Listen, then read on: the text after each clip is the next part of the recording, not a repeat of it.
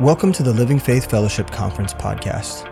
The Living Faith Fellowship is a peer network of like minded churches united under a single biblical authority and one common mission. You're about to hear a message from one of the many conferences hosted by the Living Faith Fellowship every year. We pray it's a blessing.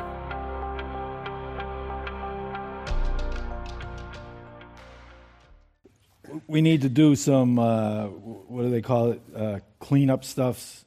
We left some debris in the last couple of days. So I'm just going to uh, take a few minutes to clean up a few things. One is I want you to be aware of uh, this conference is, is, uh, is a really, I'm suffering with a spiritual warfare. And uh, I'm not going to go into it, but last night's preaching I did not like. I'm not kidding you. I, I, I thought, where is he? Back there. And brother, I, I know you prepared. I know you prepared before you ever even met me, right? I don't think we have never met. So uh, that, that you got that going for you, but uh, you were calling me out in a very personal way, and I was very angry at you. I, this is not laughing. But when you said uh, there's men that you know crave attention, uh, it's it's a warfare. I I loved yesterday. Uh, the teaching was fine. It's when we went out back and I got 12 guys asking me questions. Uh, so Jeff and uh, Troy asked me to talk about a couple of things they want me to kind of shore up. One is people keep saying, oh, you got to do worship, you got to do worship. I'm like, okay, I'll do some worship. So I'm going to do some worship here in a minute. Before I do that, they, Jeff asked me to, could you do the, could you do something on the perfect word, the perfect, you know, pa, you know, the, the perfect uh, uh, order, perfect uh, pattern? Could you say something about the perfect word? So I'm going to say something about that real quick. One is, I just spent time with uh, my brother in law who loves the NIV, I guess. He uses it. And we were studying, and I was showing him some of the things I was doing.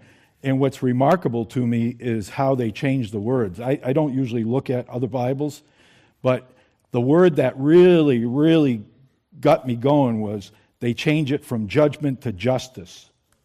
And you do not understand the incredible difference that makes in producing these patterns. I could not do these patterns with justice.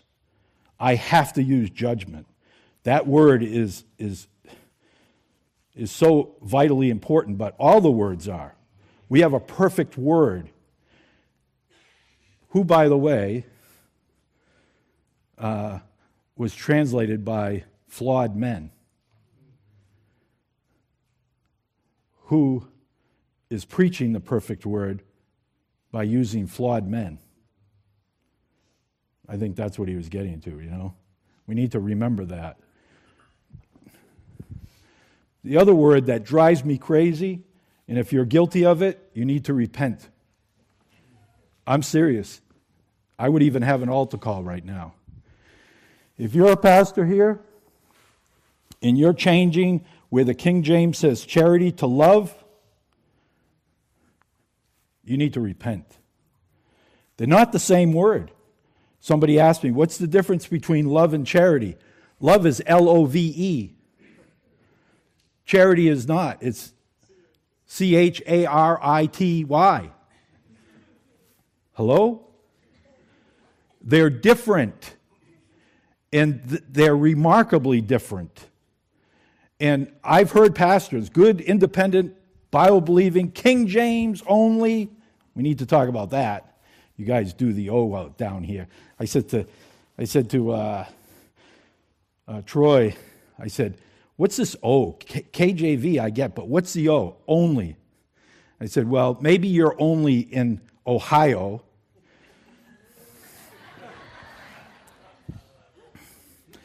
But in Massachusetts, it's not O, baby, it's A. King James, alone. Ask Eric May how alone we are. It's KJV alone.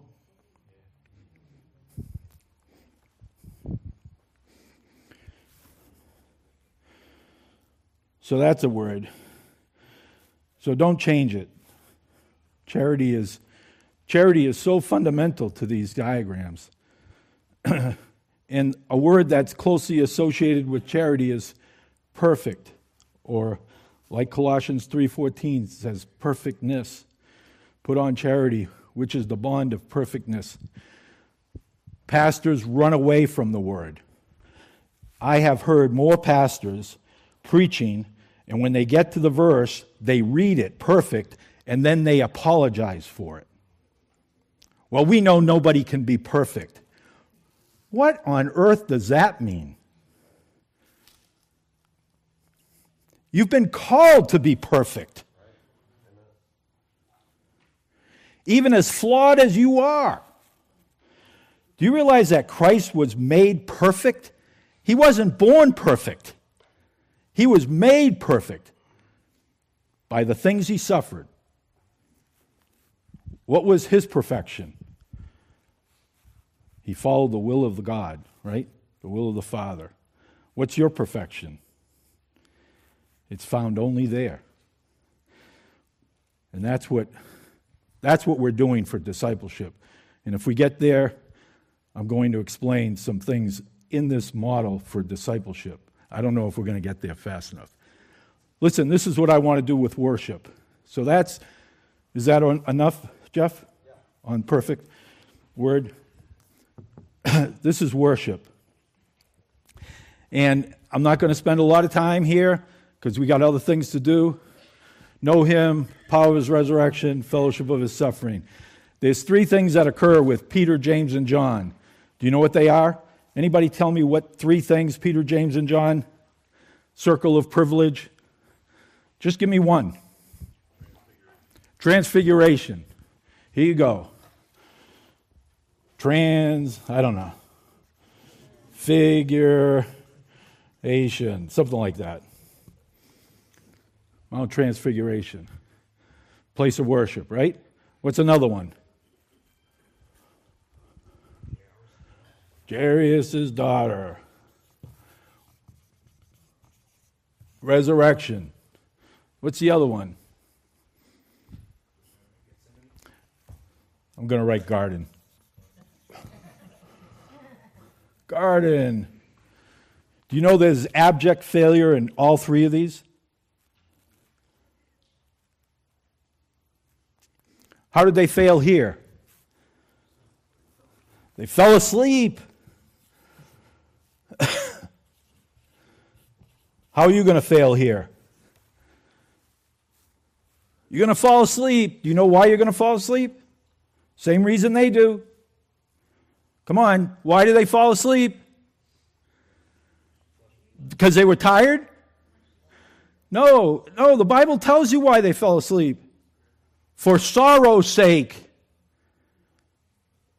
For sorrow's sake.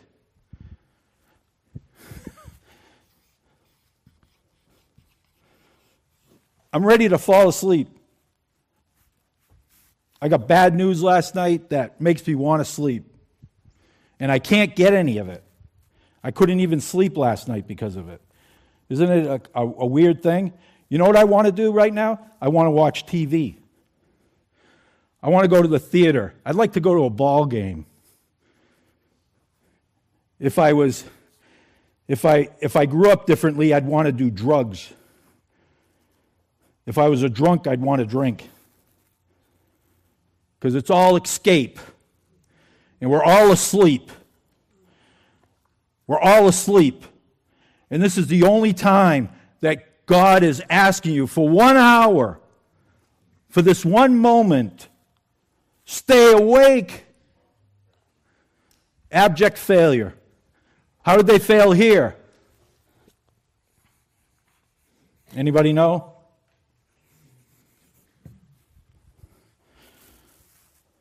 Unbelief. They laughed at it. What are you going to resurrect her?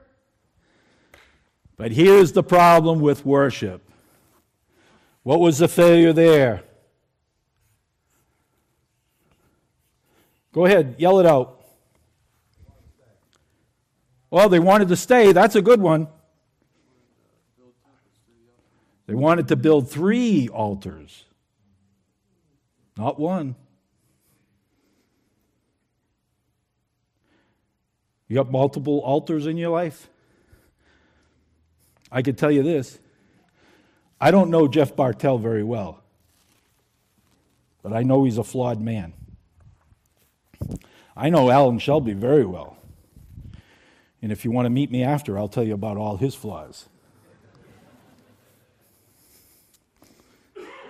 You get it? Nobody, nobody is a superhero. No supermen in the church. One head, one to worship. And you're doing a disservice to your pastor if you're worshiping him. You're hurting him. You're putting him in harm's way. And like Bill Belichick read enough praise about his coaching, the problem he's having this year and past couple of years without is because he believed the press. Isn't that what you said? He started believing the press.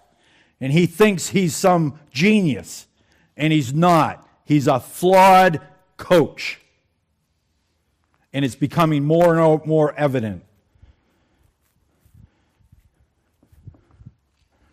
How's that? Are we good with this? Is that worship enough? I don't know. You want more worship? I'll give you more worship, but I got things to do. Huh? All right, just tell me. I'm just trying to be obedient servant to you. Come on. I hope I didn't embarrass you, Jeff, by telling them what you told me. Okay. You're a flawed man. thank, thank goodness you are. All right, so we're going to go. This is Paul's journey. Paul's journey. I love this. As a matter of fact, you could tell when I love something because I've used colored pencil for my diagram. This one comes from about 10 years ago, also like Romans did, and it, and it, and it kind of mimics Romans. It's very similar to Romans because Paul's journey is much like what our journey should be. It starts in the outer court. Now, there is some caveat to that because Adam doesn't start in the outer court. Some people ask me about Genesis. Can you, can you, can you tabernacle Genesis? Absolutely. And one of the things that you can tabernacle is where, did he, where was he placed? He was placed in the garden, east of what? Eden, in the field. So you've got the field, which is the outer court, you've got Eden, which is the inner court, and you have the garden, which is the most holy place. And this is where he had communion with God. He's thrown out of the garden when he sins. That's where we are. That's our starting point. So we're at the starting point of the outer court. We all understand that, right? We're good with that.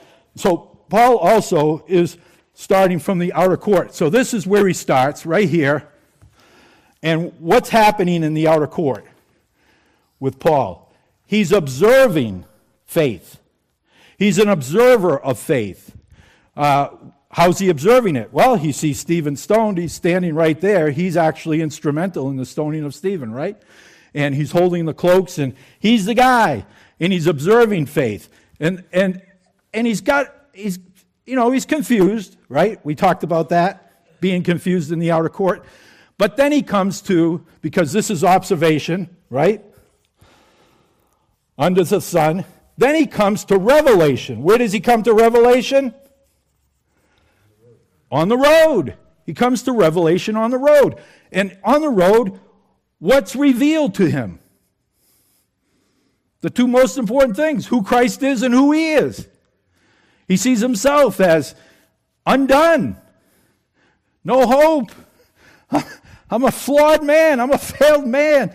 Uh, God says to him, you know, how long are you going to kick against the pricks? I mean, what, what's, you know, I mean, he is, he is being revealed for who he is, and Christ is being revealed to him, and what he does is he repents. Now, Paul is a little different in the fact that his pattern uh, has, has a really wild, uh, you know, uh, what would you call it? A wild experience. He goes to the third heaven. What do we know about this? First heaven, right? We good with that? Second heaven? Paul goes to the third heaven. What's he see in the third heaven?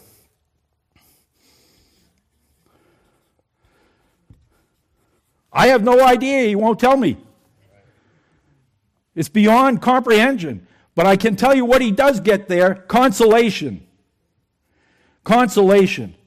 And what this does in the third heaven is it changes him not only from Saul to Paul, but it changes it changes his direction and he's going to come out now. And I think maybe he was like those men at the Mount Transfiguration. I think he would have liked to stay there.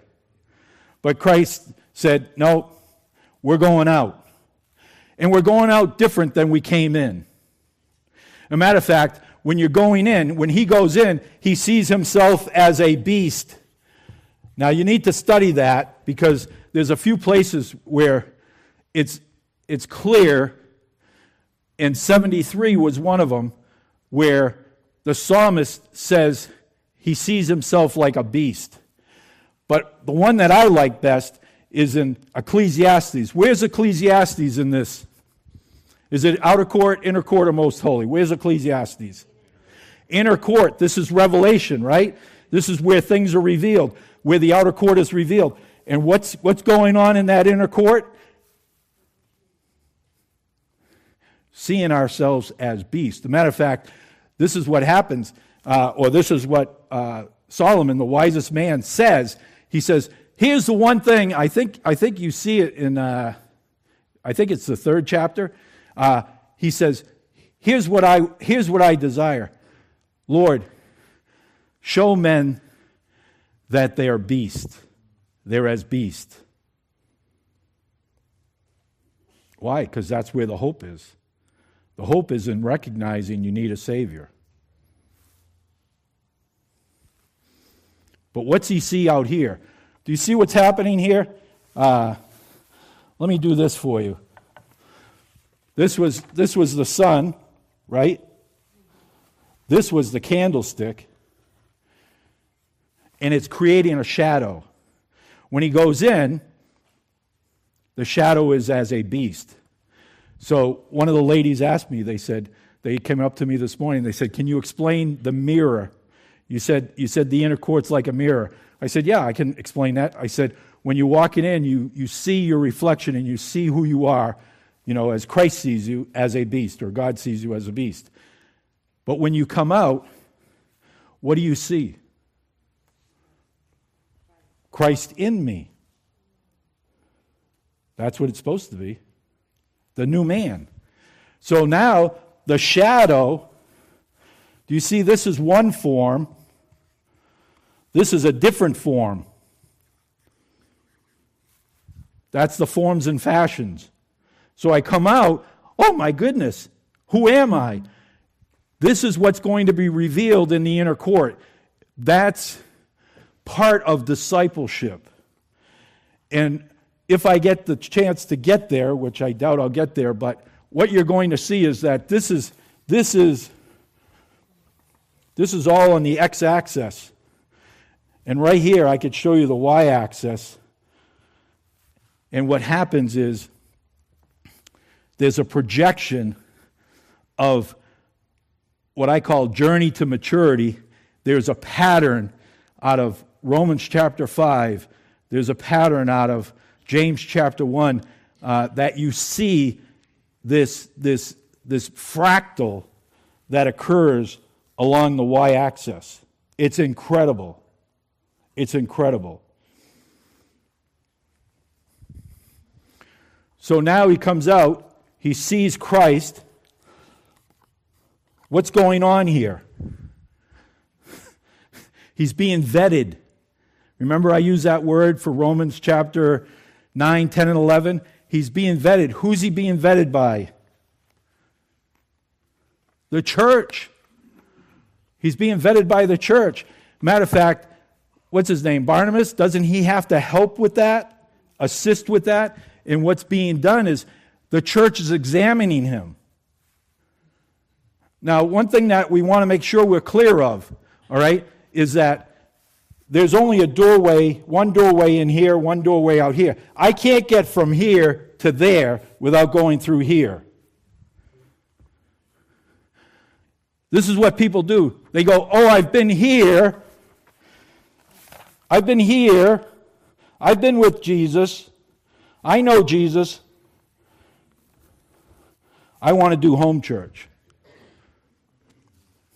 Just going to be me and my family. No church. No assembly. no worship. Thanks.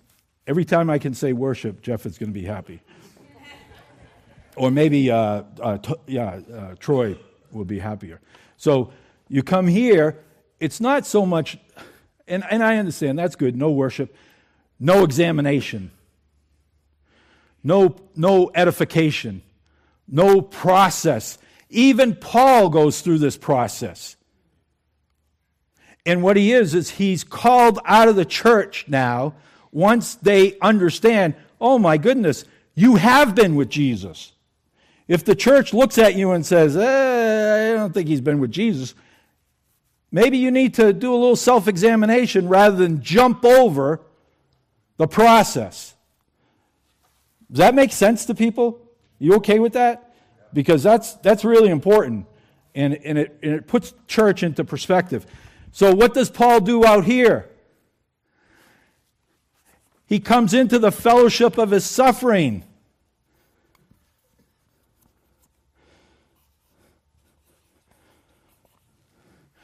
He's, he's called out to what? This is what's going on. Jesus is meeting us here and he's saying, Follow me. Pick up your cross and follow me. I'm crucified in Christ. Where are you crucified? I heard a guy preaching. Maybe it was here. I don't know. It was this week. Maybe it was on the radio. Hopefully, it was on the radio and not here. If, I, if you were preaching this and I say this, I'm sorry that I've had to correct you. Uh, you know what he said? He said, We just need to crucify ourselves. Where does he get that?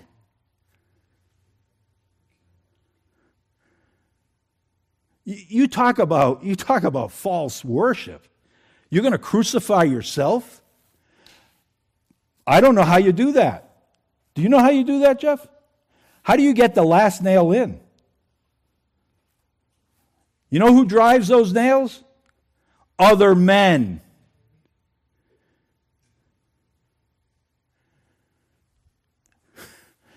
Hello? Other men. Some of them might even be your buddies. I know Christians who have crushed, crucified Christians. I don't know if that's doctrinally possible, but maybe, I don't know, whatever it is. So here it is he was observed, I mean, he's observing here, he's being observed here. He goes from observing to being observed. You need to be observed. He's going from observation to demonstration. He's going from afflicting to being afflicted. Paul's journey. I've got verses on here, and you're more than hap- I'm more than uh, willing for you to come up and copy them after the break or whatever. But I'm not going to write them here. Can I get some help? How am I doing? Okay, let's do this. We already did that. No, I need another another hand. Okay. Let's do Christ. Christ's journey.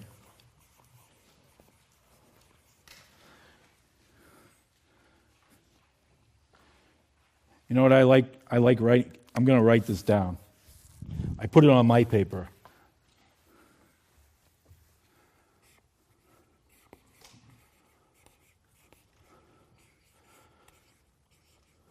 Thank you, Lord.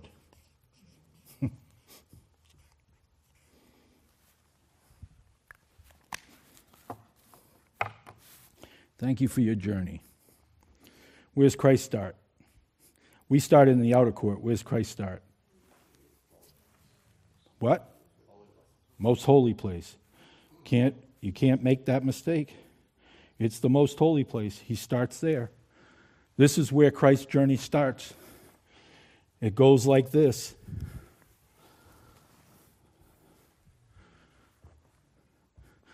How did Paul's go? I'll just do it in uh, light green. Paul goes like this. Romans goes like that. You and I should be going that way, right? If we take the whole journey. so, how does he start off in the most holy place? What's the, whole, what's the most holy place? Tell me about it. Tell me something about the most holy place. It's where God dwells, right? What else is it? Third heaven. It's where, think about it in, in you know, real terms. Where is it? It's where God communes with man, right? Isn't that where God communes with man? In the tabernacle, this is where God meets man. How did Christ come to be? Where does he start? He starts in the womb. This, this thing, this new thing, this holy thing, it all begins in the womb. As a result of what? Intimacy with man he becomes not only God, he becomes the God man. He takes upon himself the form of a servant in the flesh. How? Through the communion with Mary. I noticed you said something about Calvinism. Okay? I, I don't know that I could teach you a lot about the difference between Calvinism or what we believe, but I could teach you this as a state police officer. Calvinism is a capital crime. I'm sorry, ladies. Calvinism is rape. If you don't have consent in the most holy place, you have a capital crime. How's that? You say, oh, uh, I'm, you know, well, we tolerate Calvinism, uh, yeah, Calvinism. You know, they're good guys. Yeah. And this is what they're preaching. Do you know Mary consents? You can read the account in Luke. She's told what God's plan is, and she says, Go ahead. She gives God consent. Without her consent, it doesn't happen with her, anyways. Do you understand? It's only by consent. But it starts in the womb. And where's he go? Where's he go? So he comes out of the most holy place here on earth through the womb of a virgin He's a young man. Where's the first place we see him? At 12 years old. He's, he's in the inner court, baby. He's in the inner court. And he's going to be in the inner court for a while. A matter of fact, it even says that he came unto his own, and his own received him not. He's in the inner court for a while. And he's preaching and teaching in the inner court. A matter of fact, later on when we talk about, if we get there, uh, which we're not, but if we were to talk about discipleship, discipleship happens in a big way in the inner court. It happens in the church, right? That's what discipleship is. It happens in the church. One of the things that happens to your disciple and needs to happen to your disciple is not only to know him, but he needs to understand the power of the resurrection. How does he do that? He does it the same way Christ does, Luke chapter 4. He goes into the wilderness. Remember, this is the wilderness? Do you remember that? You just you got to put things together. This is the wilderness. We know that, you know, Egypt, wilderness, promised land. He's in the wilderness, and what's he being? He's being tempted, and he's overcoming. He's overcoming. He overcomes when? Before he goes into public ministry. You need to be an overcomer before you can go into public ministry. You got to be an overcomer before you can minister to others. Here's a mistake that discipleship, and I can prove it to you using these models. I can prove it to you that nobody should be a discipler that hasn't overcome. Look at that in 1 John, and you're going to see the progress of young uh, uh, children, young men. What are young men doing? What are the young men doing? Anybody know? They're overcoming the wicked one by abiding in the word. By abiding in the word. They're overcoming. How come it's so important that they're overcomers? Because you can't do 2 Corinthians chapter 1 if you don't. How am I supposed to minister the comfort that God has given me in my trials and tribulations to somebody who's going through trials and tribulations if I haven't received the comfort of the Lord? How do I transfer something I don't have. I can't do it. I've seen, I've seen discipleship fail at this point because what you have is you have somebody who's, in, who's discipling who hasn't overcome whatever it is that they're dealing with. They end up with somebody who's dealing with the same problem. And you know what they end up being? A pity party. And they and it's like drug addicts. You know, that's the you know, I'm not saying it's, you know, we, we didn't have that, but it's like that. It's like the drug addict who hasn't beaten drug addiction, discipling somebody who's dealing with drug addiction. And you know what the two of them end up doing? Drugs. Oh my goodness. Hello? Right? And so, what Christ does, this is Christ's pattern. He's showing you you've got to be an overcomer before you can get to the outer court. He's going to go to the outer court, which is what? The crucifixion outside the gate. I've got, I've got stuff here. You can look at it because I don't, I just don't have time to write all this stuff down. But if you, you know, Christ's journey. So it starts in, in consolation, it starts in the most holy place.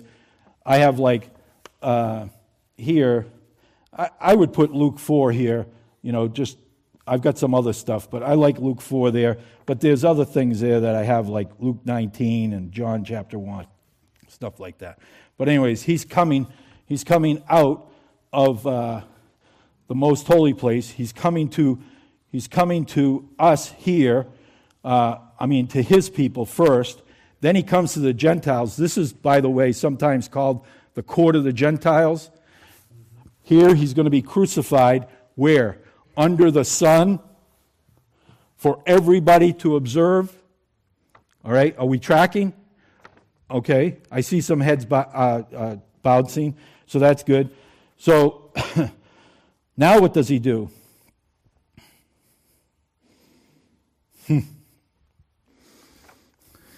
He's crucified. You could even do a loop like this. He goes to the center of the earth for three days, right? And he, and he does the preaching down there to them. And then he resurrects. And before he goes to the most holy place, where does he go back? goes back to the church. The same you know, the same pattern, but kind of in opposite directions. So he goes back to the church and he's vetted. We okay with that word, vetted? So he's back to the church. He's proven, he's proving the resurrection. And then where does he go? Back to the most holy place. Thank you, Lord. He came. He did that for us, right? How are we doing? Are we okay? Come on. I got at least 10 more minutes, maybe 20. I'm going to I'm going to fly. I'm going to fly, baby. Okay. You're going to really have to work with me on this. I preached this at Eric May's church. And I asked Eric, I said, I said, Your people were wonderful. I said, I really enjoyed preaching uh, this journey to maturity, I call it. I call it my journey to maturity. I said, I really enjoyed uh, preaching journey to, you know, journey to maturity. I said, what, what do you think? You know, they get it? And he's like, eh, sort of.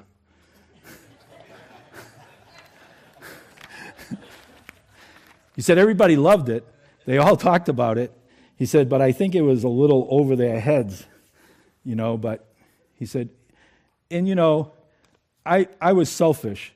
Uh, Eric asked me to come and preach. He's asked me to preach a few times there, and I always enjoy going to his church and preach like that. It gives me great opportunity to practice. And so I went there and I was working on this, and I'm like, oh, I'm going to do Journey to Maturity. And uh, it was great practice for me. I don't know how well they, what they got out of it, but I didn't lay a lot of groundwork because I didn't have time. But I gave them a handout, and I've got some left over, and uh, you're welcome to grab the ones that I do have here. But Journey to Maturity. And uh, this gets us into uh, uh, a complex number. You know how I talked about fractals and numbers? What you have is you're going to get complexity now. If you notice, what I've been doing is basically, uh, uh, you know, one line, and I've been doing uh, goings, right, uh, and comings. And, and this does that, but what I'm going to do is I'm going to do parallel lines. Well, it's, it, this is the wrong direction. It's going this way. We're going this way. Uh, I get confused. So, the. Uh, should have used a different color right here. So, you have two patterns, and I call these complementary patterns. So, we've been working with simple patterns. We've been working with just one pattern, moving in a certain direction and moving through the tabernacle. Now we're going to we're going to we're going to move two patterns that are complementary of each other. And one of the patterns is uh, found in 2 Peter chapter 1. I don't have the verses for you, but turn there with your in your Bible and, and keep your finger there. So you've got 2 Peter chapter 1, verses 5 through 7. Then you have 1 John 2, 12 through 14. Okay? So now you have two patterns operating at the same time. So I think that might be, you know, why it's a little more confusing. But you people are fast learners, and I'm excited to give this to you. So let's call this Second Peter. And we're moving from here to there. How does it start? This is faith, isn't it? This is where faith brings me, is into the most holy place. Then it says, add to your faith virtue, and virtue knowledge. Remember, we said this is knowledge too, knowing Him. So all three of those things are in the most holy place. So I have faith, virtue, and knowledge. I had a hard time with this because I thought virtue should come later because I'm thinking to myself, it takes time to have virtue. I disagree with that. if you define virtue as a thirst for righteousness. Because I think once you have faith and you're in Christ, even before you know everything, you want righteousness. That's the Holy Spirit's work. I remember being a young man, well, a young man, 22 years old, getting saved. I didn't know anything, but I wanted righteousness. I want I was under the conviction of the Holy Spirit. I wanted I wanted holiness. I, I wanted I wanted the new man to express himself in me. I, I threw away music, I threw away alcohol, I threw away, you know, I didn't throw away swearing as well, I should have. But, you know, I threw away a bunch of things because I wanted virtue. And I think that's, I think that's what's compelling about the fact that you go from faith to virtue to knowledge. But that's where I get, that's where I'm here. So, what's the inner court? You're there. What do you think the inner court is? I would think it's the next two, right? Or at least something in that category. Temperance and patience, right?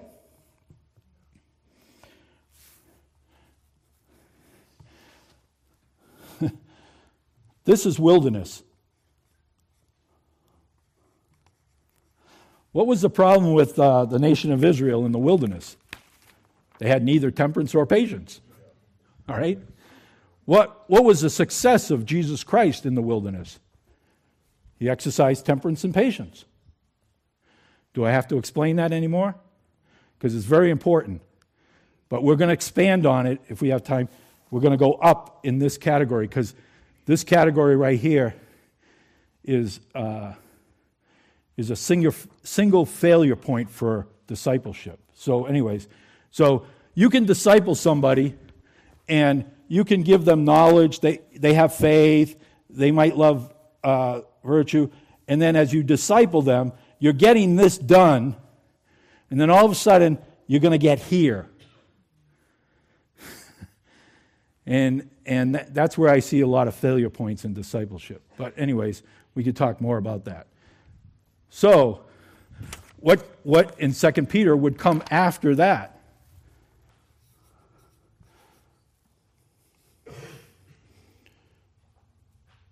Godliness, right? Brotherly kindness.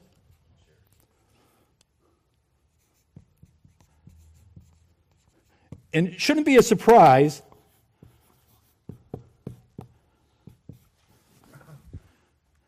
That the end result is charity, not love. We get it? Charity's doing love. You know? The outer court. All three of these things are outward. They're not, they're not inward. They're outward. Godliness. What's godliness? What's the mystery of godliness? Christ manifests in the flesh. That's Romans chapter 12. Present your bodies a living sacrifice, Christ manifests in the flesh. It's not me anymore, it's Christ in me. That's what Paul is talking about. It's the crucified man, it's the crucified believer. This is ministry. This is where ministry happens. After this happens, after this happens, after this happens, now I'm in ministry here. Now I'm in ministry. And, and I'm ministering to somebody. I'm discipling somebody. I'm winning people to the Lord. Not that you can't win somebody with just some faith and some knowledge. Don't get me wrong. You can do things like this in any of the courts, but this is where it's, it's the dominant you know, function of your maturity. So, godliness, God manifests in the flesh, brotherly kindness, the exercise of, of, of uh, Philippians chapter 2, esteeming others greater than yourself, being a servant towards each other. This is, this is what a pastor should be, is, is a servant. A matter of fact, I, I was talking to somebody, they reminded me, I preached this message a long time ago, I think, and they remembered it. I, I was really thrilled that they remember this. But uh, I'm just going to give this to you real quick. You have, you have Timothy, here, 1st and 2nd Timothy. And what, what is, what's Paul? What's he call himself? What's he call himself in Timothy? Come on, guys. I, I know you're probably afraid to say the wrong thing. All right. He's an apostle. What is he in Titus?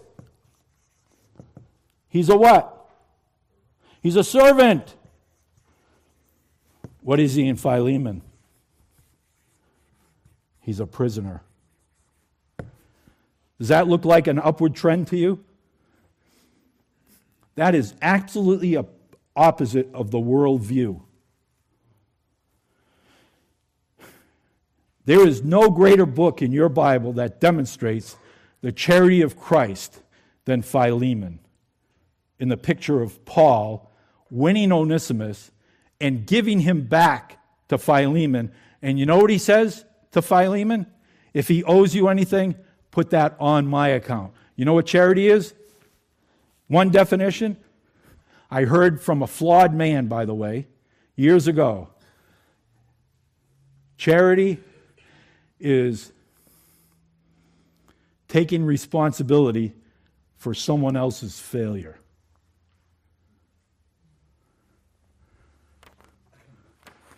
Paul does that all the time. You know what he says in 2 Corinthians chapter 4? One of the most remarkable verses in the Bible. Death worketh in me, life, well, death worketh in us, I think, life in you. What a remarkable verse. Totally opposite of the worldview. Too much worldview in the church today, especially when it comes to leadership, right? Okay. You say, what's the parallel to this? The parallel is found in 1 John. Uh, let me do red. I really worry about going too fast on this, but I, you know, Troy doesn't give me time.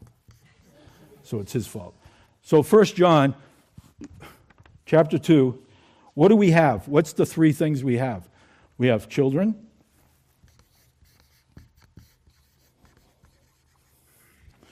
We have young men. And we have fathers. what do children do? They know him. Get that? What do the young men do? We've already talked about it, right?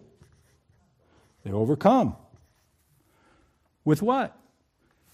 Patience and temperance, abiding in the word. You get it? Can you connect that? Patience, temperance, abiding in the word is what overcomes even Christ uses those things in the wilderness. He uses patience. You know what? Wrong time. Wrong time to get glory. Wrong time to have all these kingdoms. Wrong time. Going to be patient. Going to exercise patience. And he has temperance. He's in control of the situation. How? By abiding in the word. Okay, you got it? I don't have to explain that anymore, do I? What's this? Fathers. Very subtle. You, you, want, you, want, a, uh, you want an exercise in, in words being perfect? What do they say about the fathers? Anybody see the difference between the knowledge that's gained as fathers versus children? Because children, they know, but fathers know also. From the beginning. oh my goodness. I love it. I love the fact you figured that out. From the beginning. So, what's that mean from the beginning? What's the difference between me knowing him here and me knowing him here? From the beginning. What happens in the beginning? Slain before the foundation of the world. I was sitting with my son, my middle son, Paul. I have an older son, Adam, and a younger son, Luke. That's important for you to remember. Who's the older son? Adam. Paul is my middle son. Luke's my youngest son. Don't forget that. I'm serious. Don't forget that. Who's my oldest son? Adam. My middle son? Paul. He's sitting there with his brand new one year old on his lap. First, first child. And he's in my living room and he's playing with this kid. Now, Paul is, he's a man. He's a man. Paul is a man. Uh, you know, he's a builder. He's, he's, he's a man. Uh, people follow him. People look up to him. You know what he's doing with that kid? Oh, my baby. Oh, that's my baby. I love my baby. I'm kissing my baby. I'm like, be a man. I said, I said to Paul, I said, I said, who's my first son? Adam. I said to Paul, I said, you love that kid, don't you? He says, Dad, I love him so much. I didn't, I didn't know I could love somebody like that. I said, No kidding. I said, You know what? That's exactly how your mother and I felt when we had Adam.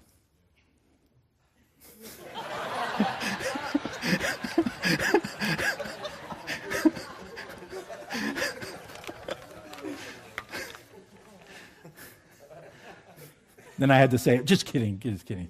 That's how I feel about you, son. That's the difference between the knowledge. When you start having children, you're going to understand the Father's heart. When you start having children, you get it? You're going to understand the worth of suffering. You're going to understand what you would give for that child. You're going to understand how God feels about you differently than you did when you were in the most holy place. And we're on our way to perfectness. It's all about charity. It's all about moving that way. You can be a Bible scholar, you can know your Word of God, you can do disciple, you can do all kinds of things. And without charity, what is it? What's the what's the math? What's what's without charity? What you know what you know what the math is? If you look in Corinthians chapter 13. You know what? Do good math. Without charity, you're multiplying everything by what? Zero. You know what happens when you multiply by zero? The sum is zero. The sum is zero. We ought never to forget that. If you're not being driven to charity, if your maturity is not being driven to, to charity, you're not going in the right direction. They've robbed that of us because they think charity is weakness. They think love is like, hey, I deal, I, there's men that I, I, I deal with because we're a King James church, not a King James only. We're a King James what? Alone church. So we're a King James alone church. You know what I get? I get men to come to my church that come out of Pensacola. They got it all right never get to charity. Huh? Yeah. That's the truth. And I, I, I can't deal with them. I can't, I can't do it. I got no place to go with that. If we're not being driven to charity, wh- wh- why do I, why do I want to walk with that? Going in the wrong direction. I can end here, or if you gave me 15 more minutes, more for Alan's sake. What do you think, Alan?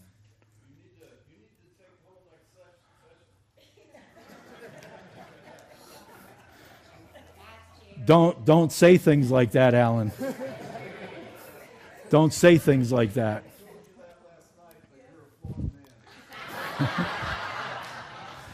Come here.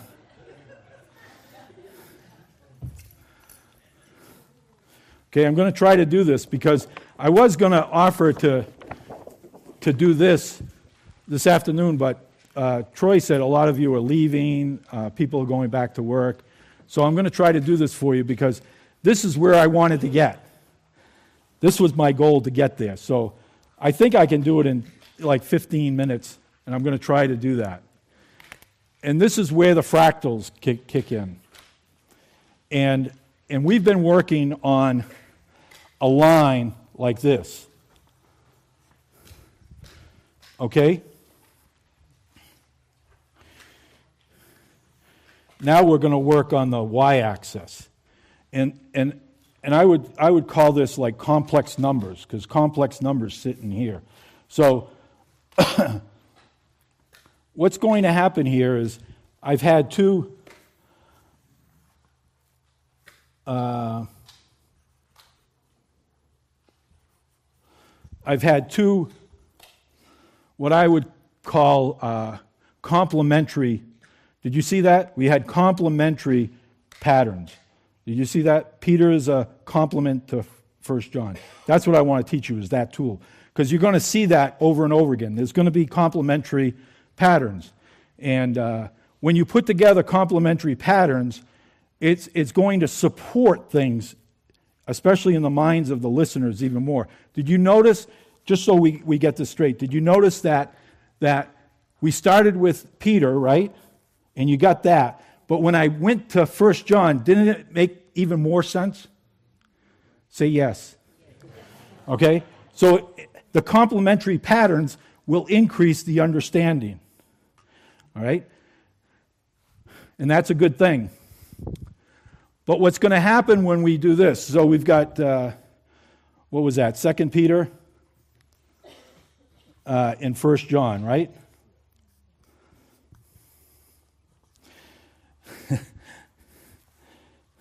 We're going to get into some bizarre math because what we're going to see is we're going to see not complementary, but we're going to see contrasting patterns now. And all of this is going to take place court. The best way for me to describe this is, you know, Satan has his patterns, which we haven't talked about at all, but there's satanic patterns, and then there's like one of the easy satanic patterns is what? Lust of the eyes, lust of the flesh, pride of life, right? Satanic pattern, right? So you have these you have these patterns that I would I would I would put them in the negative category. This is the plus category. So, what we're going to do now is we're complicating things because we're still in the discipleship pattern that I just showed you, right? I just showed you a discipleship pattern, didn't I? Okay. Just want to make sure we're on the same page here. So, this is in that discipleship pattern, and it falls within the inner court. It falls straight on in the inner court. And what you have is you have Romans 5. you got to help me, Marissa. I've lost my train of thought. Romans 5 and James 1.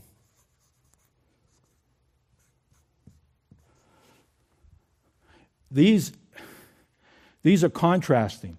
So in Romans chapter 5, you're going to see this series you're going to see you're going to see tribulation. You're going to see patience. See, we know where we are, right? Because of patience.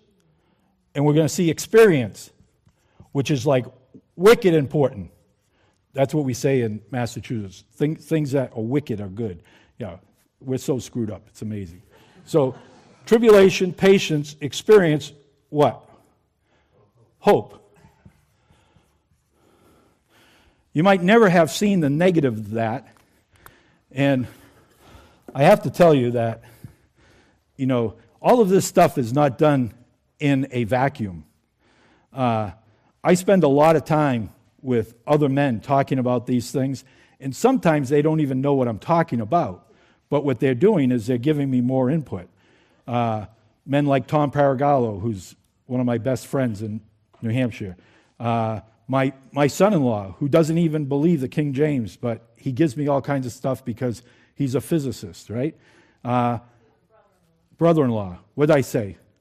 Son in law, brother in law. And, uh, uh, and somebody you might hear, which is a lightning rod, I'm sure, in this church or in the minds of at least some people, my very best friend, Skip Brinkley. I spend a lot of time talking to Skip. Skip is a flawed man. So am I. But in collaboration, it's amazing what sometimes things can, can happen. Skip and I, I'll just tell you a quick testimony. Skip and I have been friends for 30 years. We went two years without speaking to each other because we got angry at each other. You know what rescued us?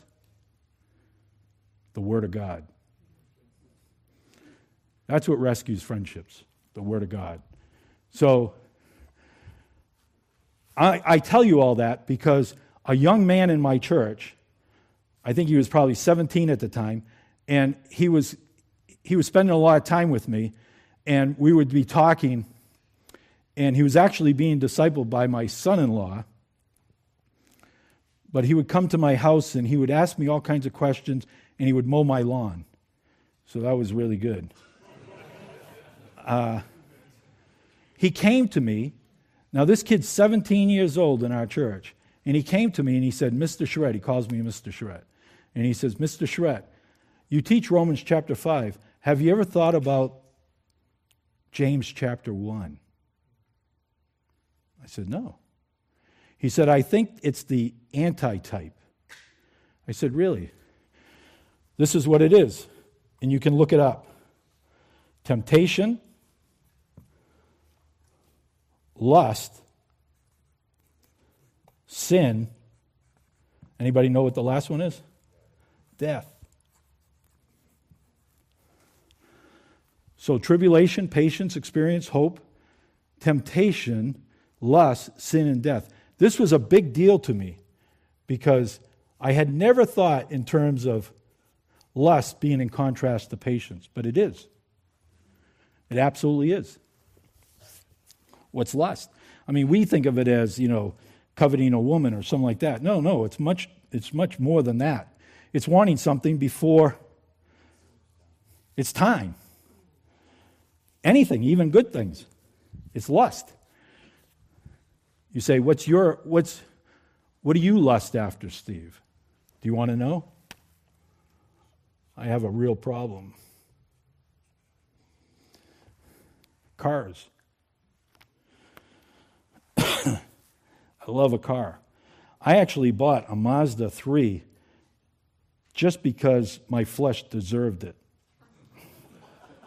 instead of a fast car. I've always had a fast car. You can ask Marissa, I bought, I bought a supercharged Jaguar when I graduate, I mean, when I retired, and the guy that sold it to me said, You're going to get arrested. and I should have been arrested, but I simply said, oh, it's Steve Charette. Oh, okay. See you later. But I love that car. I, I, I, drove it, I drove it like I stole it. I'm, I'm confessing my sin. But I have a Mazda 3 now. It's,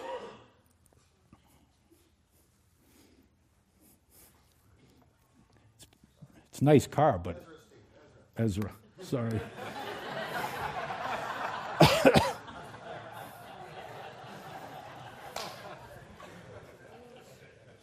Thank you. Sometimes you just have to hit the reset button. experience. Where's experience? I, I got these guys that all they do is talk about experience. I've had an experience. I've had an experience. I hate the word. I hate the word. I hated the word until I went to Romans chapter 5. I said, Oh, Lord, I repent. I guess I'm supposed to like this word because you've got it in there. Well, if you look if you look in Romans chapter 15, you're going to see uh, patience and hope. And do you know what's in between? The comfort of the scriptures.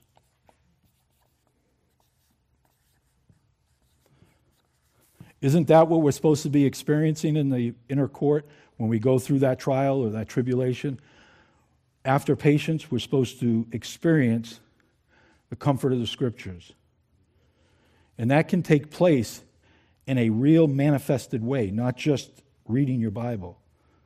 You see faith, you see your faith manifested, and we call that oftentimes a testimony. That's important because there's another pattern up here uh, in Revelation chapter 12 that says they overcame. How did they overcome? How did they overcome? The blood of the Lamb. The word of whose testimony? Their testimony. Isn't that strange? Not his, but his in them. It's the things you do in Christ that strengthen you. Right? And out here, what? Even their lives, right? You see that? So here is the comfort of the scriptures. So you have tribulation, patience, experience, hope, and then you have the negative, which is temptation, lust, sin, death. That's James 5 and 1. I don't know how I do this. I, I messed up. I should have left that empty and put that there. But can we do this? Sorry. I'm sorry. James 1. So, what's over here?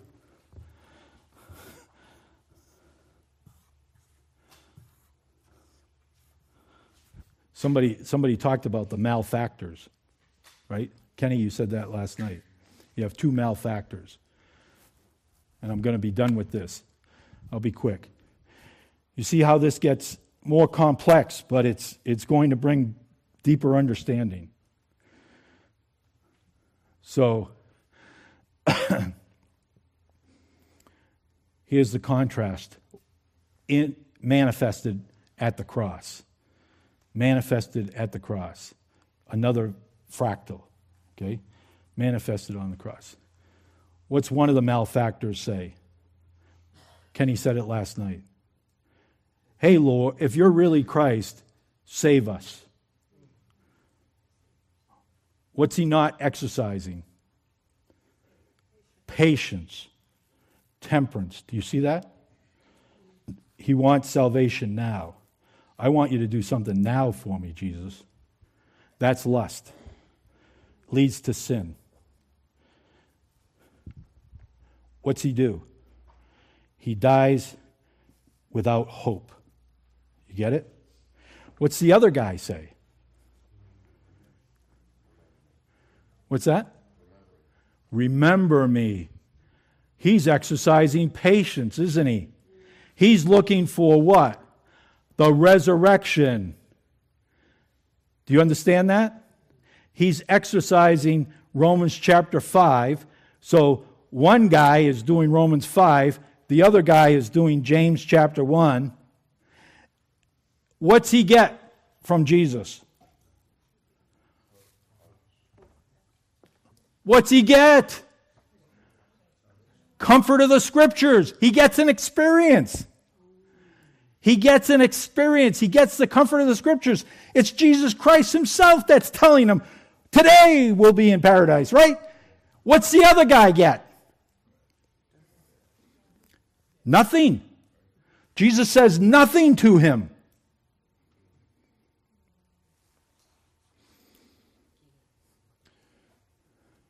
One minute, and I'll, I'll give you another fractal. Really easy and it's right on top of this.